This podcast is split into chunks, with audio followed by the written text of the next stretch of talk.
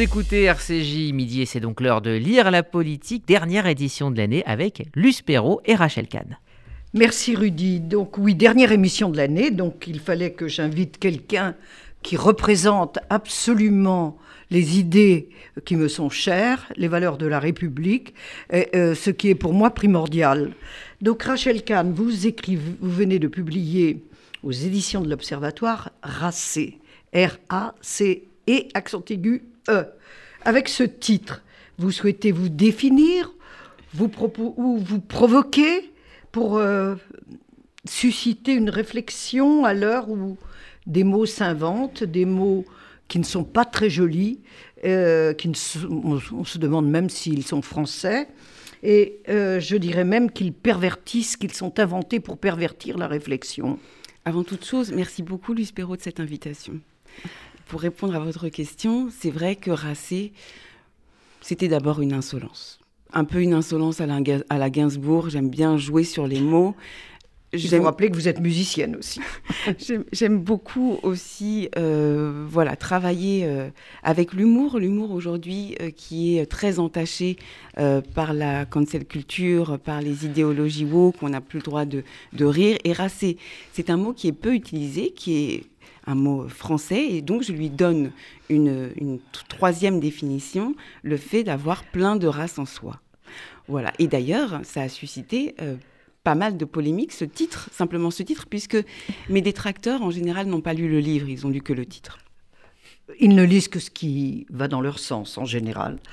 Euh, donc, ce racé, donc, qui vous définit, qui êtes-vous? Rappelez-nous.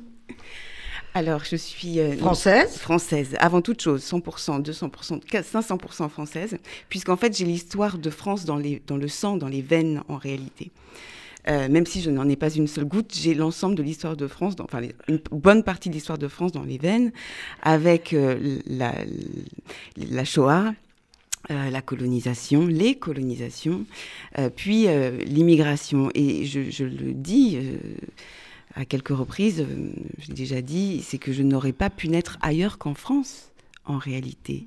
C'est parce que nous avons ces principes fondamentaux, universalistes, républicains, laïques que mes parents ont pu s'aimer et se rencontrer et s'aiment encore aujourd'hui. Et ça, librement. Librement. Et c'est une merveille de les voir. Ils ne se rendent pas compte, ils sont juste dans, leur bulle, etc. Mais lorsque je les regarde, lorsque j'entends tout ce bruit autour, et lorsque je vais les voir et que je les regarde, c'est une merveille d'humanisme, d'humanité, d'amour. Et jamais ça, ça se passe très rarement dans les autres pays du monde. Et nous sommes quand même un modèle universaliste pour cette rencontre avec l'autre, avec l'ailleurs. Vous vous rendez compte Mon père est comme, on a quand même une famille d'origine musulmane, animiste, avant l'islamisation de l'Afrique. J'aime à rappeler ce point. Animiste avant tout. Ensuite, catholique, musulmans, donc il y a eu ces vagues en fait de, religieuses euh, en, Afrique, et ensuite qui rencontre une Ashkénaze ici et qui, dit, qui lui dit ensuite, moi mes enfants, je, m'en fous de ce qu'ils peuvent apprendre, mais je veux qu'ils aient une connaissance religieuse. Et c'est comme ça que nous sommes allés, mon frère et moi, David, que je salue, au Talmud Torah. Alors, vous parlez justement de l'islamisation de l'Afrique. Il faut quand même rappeler, puisque nous sommes sur le plan de l'histoire, que c'est l'esclavage organisé par les, Arabes musulmans d'Afrique du Nord euh, qui a islamisé l'Afrique. Ce n'est pas la religion d'origine des, des, Africains. Oui, oui, absolument. Là aussi. mais c'est quelque chose qu'on oublie beaucoup. Oui, tout à fait. On parlait tout à l'heure avec Rudy Saada de, révisionnisme, de négationnisme, de cancel culture, euh, et qui arrange en fait certaines personnes avec un fonds de commerce victimaire. Euh, et effectivement, on répète, on, le répète rarement, que cette islamisation de l'Afrique, euh, l'esclavage en Afrique a commencé déjà dans un réseau interafricain et notamment euh, avec euh, aussi les Arabes. Et ce qui se passe aujourd'hui, pardon, ce qui se passe aujourd'hui euh, en Mauritanie, dans le Maghreb, en Libye, au Cameroun, au Nigeria, c'est aussi on rejoue quelque chose de cette histoire-là, de, ce drame-là, de ces crimes contre l'humanité-là. Je pense qu'il faut rappeler à ce propos le merveilleux roman de euh, Marie Scondé, Ses goûts. Mm. Euh, il doit se trouver en livre poche ou en quarto. Il ne faut pas oublier, elle raconte cette histoire d'une manière merveilleuse. Tout à fait. Dans la... Et c'est une créole, Oui. un mot que vous aimez beaucoup. Oui. euh. Alors, ces nouveaux mots qui tout d'un coup envahissent notre quotidien, envahissent les ondes, envahissent euh, la vie des Français, ces mots qui séparent, ces mots qui provoquent, ces mots qui nous sont insupportables, quels sont-ils? Alors, souche, sous-chien d'abord. Moi, j'ai pas l'impression d'être une sous-chienne. Expliquez-moi. Parce que si on prend la, si on veut euh, jouer sur les mots sous-chienne, non.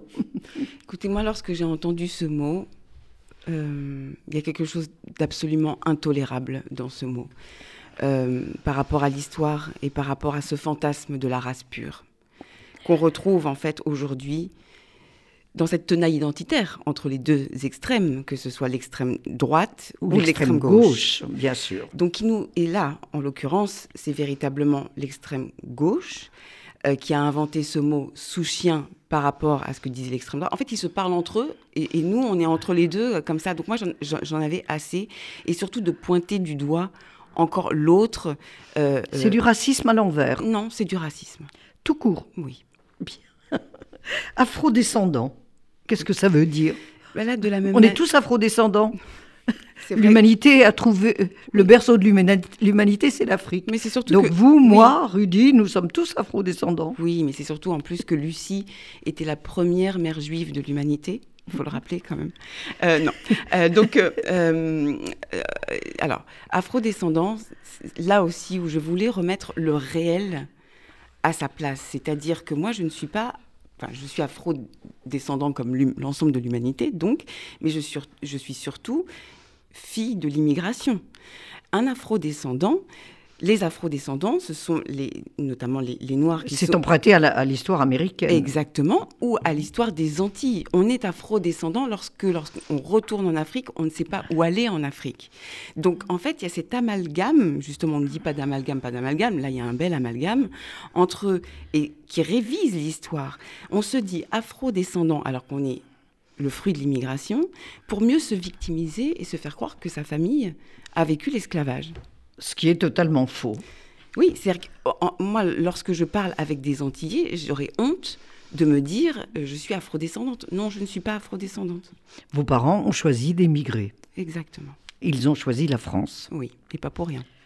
Les quotas, qu'est-ce que ça veut dire les quotas maintenant? Les quotas, bah pareil, hein, c'est, euh, ça, nous vient.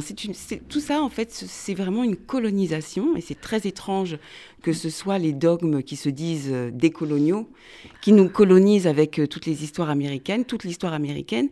Les quotas, en fait, l'histoire américaine, c'est une histoire qui est faite sur une ségrégation, donc en fait, qui poursuit. Entre guillemets, une ségrégation positive, je fais exprès, on parle de discrimination positive, mais là c'est une ségrégation positive, on va utiliser des quotas, donc il va falloir avoir un pourcentage de, noirs, de juifs, de musulmans, de trucs et machin, etc. Sauf que oh, c'est complètement contradictoire avec nos principes fondamentaux, universalistes, et surtout avec nos vies de Français qui sont profondément mélangées. Moi, si les quotas existent, je suis présidente de la République, euh, très chère Luce. Non, mais c'est vrai. C'est-à-dire que s'il faut euh, euh, euh, mettre à la tête de l'État euh, une musulmane juive, noire, blanche. Ah, vous euh, êtes pas- je, je pense que là. toutes je- les cases. Ouais, vous génial. les cochez toutes Alors là. écoutez, voilà, j'y vais, je, je cours. euh. Donc, euh, non, mais c'est c'est absolument ridicule. On est tous profondément mélangés et surtout, le quota ne fait pas avec l'existence. Le quota est essentialiste. Exactement. Voilà, donc en fait, on pourrait naître le matin. Le quota n'est pas là en fait pour euh, révéler vos compétences. Vous naissez le matin tel que vous êtes et vous allez demander le droit à avoir tel poste au nom du quota et de la cause qui va avec. C'est le même problème que l'émancipation des femmes. Oui, absolument. C'est c'est la même chose. Alors, vous parlez, vous évoquez tous ces mots, mais il y en a aussi euh, tels que islamo-gauchisme. Alors, ça veut dire quoi? Et, et ça représente quoi pour vous? Communautarisme, tout Oui, ça, oui. on nous rebat la tête avec euh, Oui, alors que moi, ces mots qui ne correspondent à pas grand-chose. Exactement. En fait, pour moi, il y a peut-être que là, je vais être très tranchante, mais parce qu'on est quand même dans une période de crise, on est dans une période on va pas se mentir, hein, de guerre culturelle euh, sur nos fondamentaux, où on a presque honte euh, de revendiquer ce qui est écrit dans la Constitution. C'est quand même assez aberrant. C'est-à-dire que lorsque vous euh, écrivez un livre qui reprend les principes constitutionnels, la Déclaration universelle des droits de l'homme, vous êtes traité de traître. Alors c'est un peu le monde à l'envers. voilà, moi, tous ces mots-là, finalement, tous ceux qui ne sont pas en phase avec notre socle commun, notre humanité commune, moi, je considère que euh, il faut les redresser. il faut leur dire non, c'est bien vous en fait qui n'êtes pas en, phase mm. avec avec euh, avec notre réalité française. Oui, mais quand ce sont des élus qui emploient ah ces oui, mais ça c'est très grave. Euh, la Constitution dit la République est une et, indivisible. Bien sûr. Non, mais ça c'est extrême. Moi, je, je trouve qu'il faut des sanctions il faut remettre, je suis voilà, désolée, mais là on a besoin un peu d'ordre. Et pour ces choses-là, comme pour le racisme euh, au sein des stades où on entend des cris, dès qu'on y a des cris de singe dans les stades, il faut arrêter le match et on s'en fout des données économiques ou des cris homophobes ou je ne sais quoi. On arrête le match et tant pis euh, pour les sponsors et les machins. Là, c'est la même chose. C'est-à-dire que lorsque les, en plus les élus, nous représentons la voix du peuple, c'est-à-dire que notre voix, ça c'est quelque chose qui me fait mal parce que c'est d'un danger euh, extrême. Mais est-ce que vous pensez que les Français ont conscience de ce que c'est une aberration que ces mots qui ne viennent pas de notre histoire, qui ne viennent pas de nos traditions, qui ne correspondent à aucune de nos valeurs, soient devenus euh, bah, comme ça, euh, on en parle tous les jours, et même euh, donc les, représentants, ceux qui sont censés représenter le peuple français dans le temple de la démocratie. Oui, mais vous avez vu quand même les résultats des élections? Je sais bien que les, les élus ont été reconduits, etc.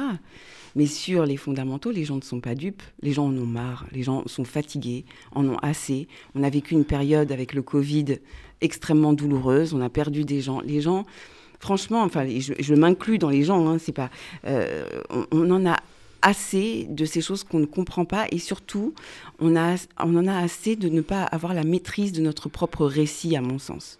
Là on nous impose quelque chose qui, qui, qui ne nous parle pas et qui fait le jeu de, jeu de personnes qui ne travaillent pas. C'est-à-dire que c'est facile en fait de dérouler un dogme avec toujours... Mais c'est vrai, on, ne bosse pas euh, on ne va pas réfléchir à une pensée. Moi, j'ai essayé avec ce livre d'aller vers autre chose, de, me déplacer, d'aller vers l'indicible. Là, les journalistes, les élus, s'ils répètent toujours les mêmes mots comme des perroquets, c'est qu'ils ne travaillent pas leur sujet.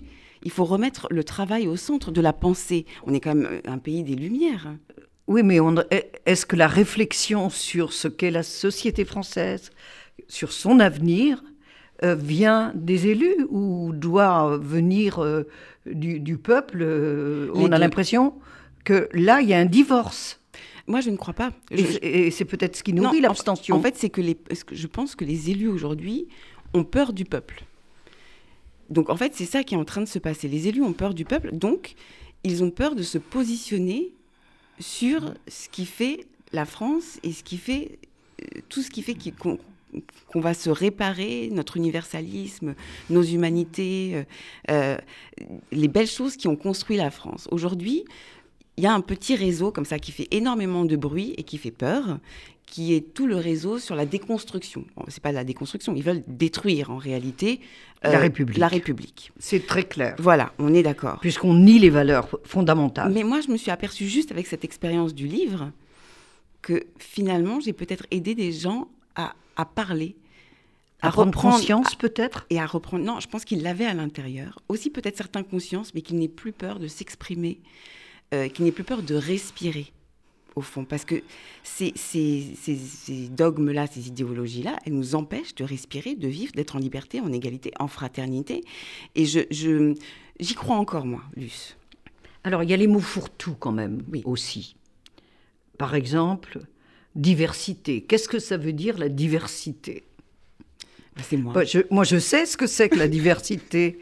J'ai j'ai des divers auteurs dans ma bibliothèque, j'ai diverses euh, sources d'inspiration, mais diversité, ça correspond à quoi? Ça correspond à un mensonge. C'est juste un mensonge. Euh, vous voyez là, si je me, si là d'un coup je vous dis voilà, ben, c'est moi, C'est moi, personne ne répond et je suis toute seule à parler comme ça sur le plateau et à, et à dérouler mon, mon, mon, truc de victimisation. Et c'est ça qui se passe. Hein, D'anti-victimisation. Non, mais justement, avec la diversité, ça permet de se victimiser. Ah bah. Voilà, donc c'est un mot qui nous ment, c'est un mot qui raconte que euh, être noir et arabe, c'est ça la diversité. Sauf que ce n'est pas vrai. La diversité, c'est véritablement d'être tous, justement, dans notre multiplicité, notre complexité, euh, surtout d'être ensemble dans nos différences. Donc là, tel que c'est employé aujourd'hui, et je tire une sonnette d'alarme par rapport à ce mot fourre-tout, parce qu'en fait, il est aujourd'hui au sein d'institutions qui financent des projets, notamment politiques, au nom de la diversité. C'est-à-dire qu'on va avoir des dispositifs de la diversité qui vont soutenir des œuvres ou des films dits de la diversité, ce qui ne veut rien dire. Et ce, qui est très dangereux, parce que ça voudrait dire que les gens de la diversité, les Noirs et les Arabes pour faire simple, vont écrire des films de Noirs et des Arabes pour faire simple, et qui, va, qui vont nourrir finalement le cliché du Noir et de l'Arabe. Alors, et mixité, qu'est-ce que ça veut dire? Non mixte, les réunions racisées, non mixtes, ça veut dire quoi? Non, mais aujourd'hui, c'est ce que j'exprime dans le livre euh, avec un peu de, une touche un peu espiègle. Beaucoup d'humour et de distance. oui, bah, il en faut. Eh ben, oui, parce que voilà. Euh, la mixité, c'est pareil aujourd'hui. C'est-à-dire qu'on ne sait plus du tout sur quoi porte la notion de mixité. Est-ce que Avant, c'était les écoles mixtes, garçons et filles. Voilà, c'est ça. Voilà, c'était le genre. C'est ça. Aujourd'hui, euh, un mariage mixte, est-ce que c'est un mariage entre un homme et une femme Ou est-ce que c'est un, mariage entre un homme, je sais pas, blanc et une femme noire? Est-ce que c'est. Qu'est-ce que c'est? En fait, on ne sait plus, absolument plus. Et par rapport à cette notion de réunion en non-mixité, ça c'est un gag. Enfin, c'est un gag. C'est une vraie douleur, mais c'est un gag, puisque la, la vraie réunion en non-mixité, c'est la réunion qu'on a avec soi-même tout seul. En tête à tête. En tête à tête, avec, devant avec son cerveau. Et, et encore, parce que si on arrive à trouver l'autre en soi, là on peut lui dire de partir. Et alors vivre ensemble, ça c'est le mot valise par excellence. Qu'est-ce que ça veut dire le vivre ensemble? D'abord, sur le plan de la langue française, c'est un peu spécial comme expression. c'est très spécial. C'est un verbe qui n'est pas conjugué. Donc un verbe qui n'est pas conjugué, c'est ça prouve l'inaction. Vivre c'est l'inaction et ou l'injonction. Et puis il y a ce trait d'union vivre ensemble. On ne sait pas si vivre ensemble, on doit mettre un trait d'union ou pas de trait d'union. Donc on ne sait même pas comment ça s'écrit ce mot. et puis par ailleurs, c'est un espèce de passage obligé, comme une espèce de, oui, une, une figure imposée des discours politiques. Et là, moi j'en veux aux élus qui, qui rabâchent ce mot sans mettre en place les choses qui font qu'on ait ce désir d'être ensemble. Il nous manque, il nous manque beaucoup d'échelons. Au contraire, ça, ça, nous sépare. Ça sépare. Plus, plus, on, plus on a employé ce mot, et c'est pareil, hein, plus il y a eu des racialistes et des gens contre le racisme, plus il y a eu du racisme, plus on utilise le, mot vivre ensemble, plus on se déteste. Alors, est-ce que vous approuvez, par exemple, Rachel Kahn, parce que ça illustre assez votre propos, la position du premier, l'ancien Premier ministre socialiste Manuel Valls, qui a appelé à voter pour Valérie Pécresse contre Audrey Pulvar, candidate du PS en Ile-de-France, parce qu'il n'approuve pas les réunions non mixtes de racisés qu'elle défend. Oui, tout à fait. Déjà, je tiens à remercier euh, Manuel Valls, puisque je crois qu'il était au micro de Rudy Saada lorsqu'il a affirmé son soutien. Et c'était à une période assez euh, douloureuse pour moi, puisque avec ce livre, j'ai quand même été... Euh, pardon. j'ai eu le droit à un véritable lynchage Mhm. qui a été extrêmement complexe. Et Emmanuel Valls euh, a été un des premiers en fait à prendre la parole euh, et à me soutenir. Et je tiens vraiment à le remercier du fond du cœur parce qu'ils étaient peu à prendre la parole et à s'engager dans ce sens-là. Euh, ensuite, il y a eu Emmanuel Valls et puis il y a aussi mon ancien président Jean-Paul Huchon, dont j'étais la collaboratrice, conseillère culture je vois qu'on se retrouve quand même sur nos fondamentaux. Et ça, ça fait plaisir pour les gens qui pensent que j'ai retourné ma veste euh, il y a trois semaines euh, pour écrire ce livre. Euh, alors même que depuis 2014, c'est le cas. Et mon engagement auprès de Jean-Paul Huchon aussi, et ma liberté auprès de Jean-Paul Huchon aussi, c'était vraiment de soutenir, notamment sur la culture, tous les artistes, d'être vraiment en prise avec la République et la poétique de la République, la poétique politique. Et moi, je salue Manuel Valls parce que il, est, il reste il n'a pas peur d'être fidèle à lui-même. Alors, être fidèle à ses convictions, c'est plus important que d'être fidèle à son parti? Bien sûr. Évidemment. C'est-à-dire que si votre parti vous dit... Vous savez, quand on, est à l'école, il y a toujours votre, maman juive ou, votre maman qui vous dit... Euh, donc en fait, euh, si Rudy Saada te dit euh, de te jeter par la fenêtre, toi, tu vas y aller. Bah, le parti politique, c'est pareil. Alors, vous, vous, évoquez beaucoup Romain Gary et Édouard Glissant dans ce livre, qui sont deux très grands auteurs de langue française. Euh, qui seraient, qui ne viennent pas du tout, euh, qui ont, sont eux aussi racés, R-A-C-E-S, comme, euh, comme vous. Qu'est-ce qu'ils vous ont apporté? Alors attendez, juste, est-ce qu'on peut revenir à la question juste avant par rapport au parti politique? Oui, bien sûr. Pardon, c'est juste que là, c'est Manuel Valls qui est fidèle à son parti politique et à ses convictions. C'est-à-dire qu'en réalité, à gauche, la gauche n'assume plus ses fondamentaux. C'est la gauche qui se renie. C'est la gauche qui se renie. Donc là, c'est encore autre chose. C'est-à-dire qu'on a eu une autre candidate euh, qui n'est plus du tout sur les fondamentaux de la gauche. En tous les cas, du Parti socialiste. Exactement. Refondé par François Mitterrand. Et puis Rudy Saada ne m'a pas du tout demandé de me jeter par la fenêtre, alors tout va très bien. Est-ce parce qu'il était rocardien? On ne sait pas. Je garde ma réserve. Ma réserve. on, laisse le point d'interrogation, mais euh, je, j'ai très très bien compris votre position, Rachel Kahn. Alors justement, on revient à Romain Gary et à Édouard Glissant. Qu'est-ce qu'ils vous ont apporté? Énormément de choses. Déjà, ils m'ont éclairé sur ce que les artistes et les auteurs pouvaient nous offrir dans l'indicible et cette richesse immatérielle. Aujourd'hui, on ne pas se mentir, on est quand même dominé par euh, euh, l'économie, euh, le buzz, le bruit, le matériel. Et en fait, des personnalités, des artistes comme Édouard Glissant et Romain Gary, c'est remettre la valeur là où elle doit être, la valeur des mots, la valeur de la pensée, d'aller nous offrir dans leur dans leur réflexion, dans leur humour aussi, des, des, choses que qu'on n'a pas forcément à l'esprit. Et c'est ça le rôle d'un artiste, en fait. L'artiste n'est pas là pour vous dire... Euh, l'artiste n'est pas là pour compter les noirs dans la salle. On, sait le faire. Euh, l'artiste est là pour vous montrer un chemin qui ne serait pas évident pour tout le monde. Et Romain Gary, et notamment sur ces questions d'identité, avec ces changements perpétuels, cette réinvention perpétuelle, à la fois en tant que personne, mais aussi dans l'écriture, d'arriver à s'oublier lui-même oublier son identité pour être une, signature nouvelle. Mais ça, je trouve ça merveilleux, cette liberté. Voilà. Donc ça, ça un exemple de un liberté. un exemple de liberté et un exemple de personnalité non assignable pour Romain Gary.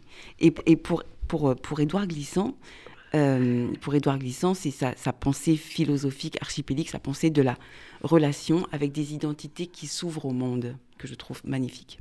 Alors, la place de l'histoire de France. On parlait, de l'histoire.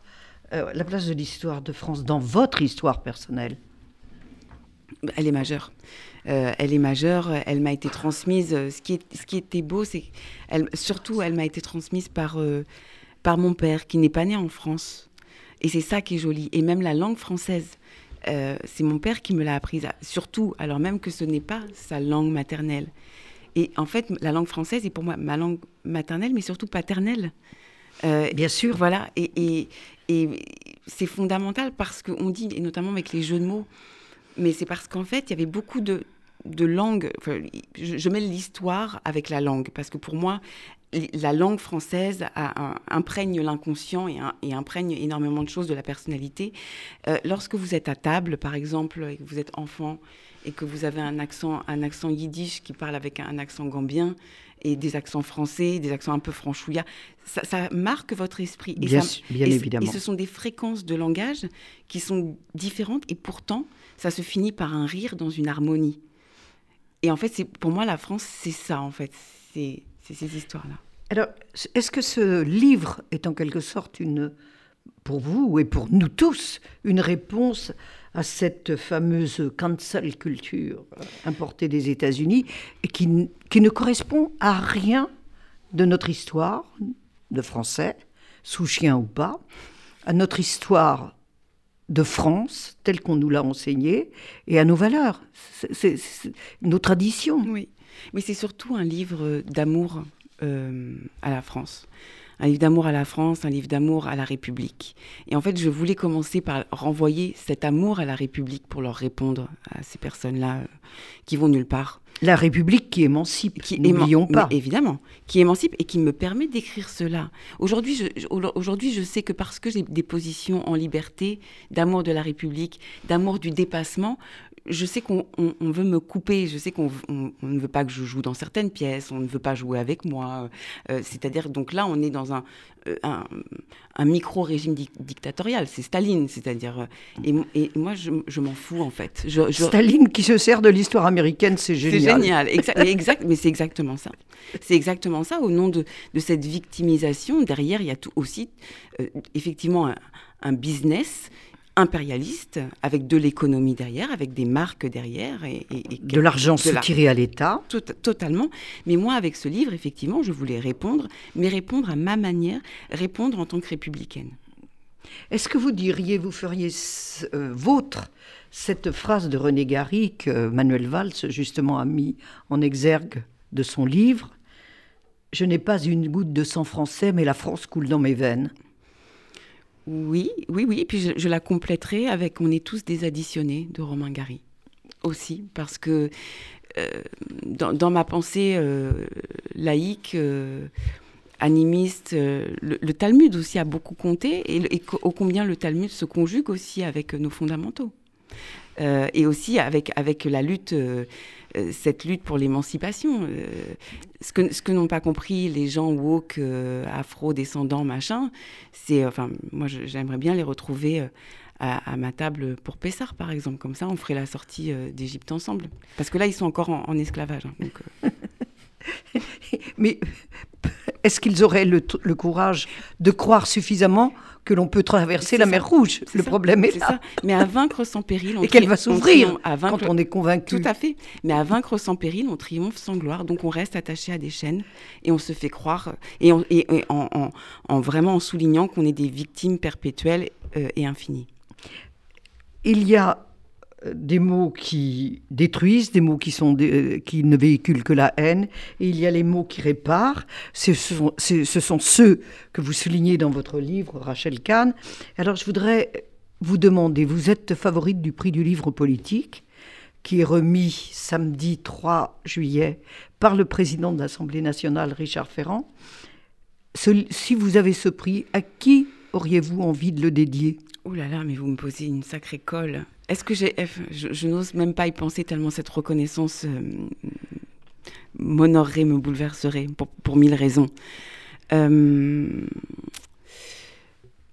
je, je, sais pas. franchement, je, là, vous me, vous me euh, je, pense que je le dédierai à Mila, ce prix. Bravo. Merci Rachel Kahn. Merci à vous. Je rappelle le titre de votre ouvrage, Racé, c'est aux éditions de l'Observatoire. Et si vous ne voulez pas rester idiot, lisez-le.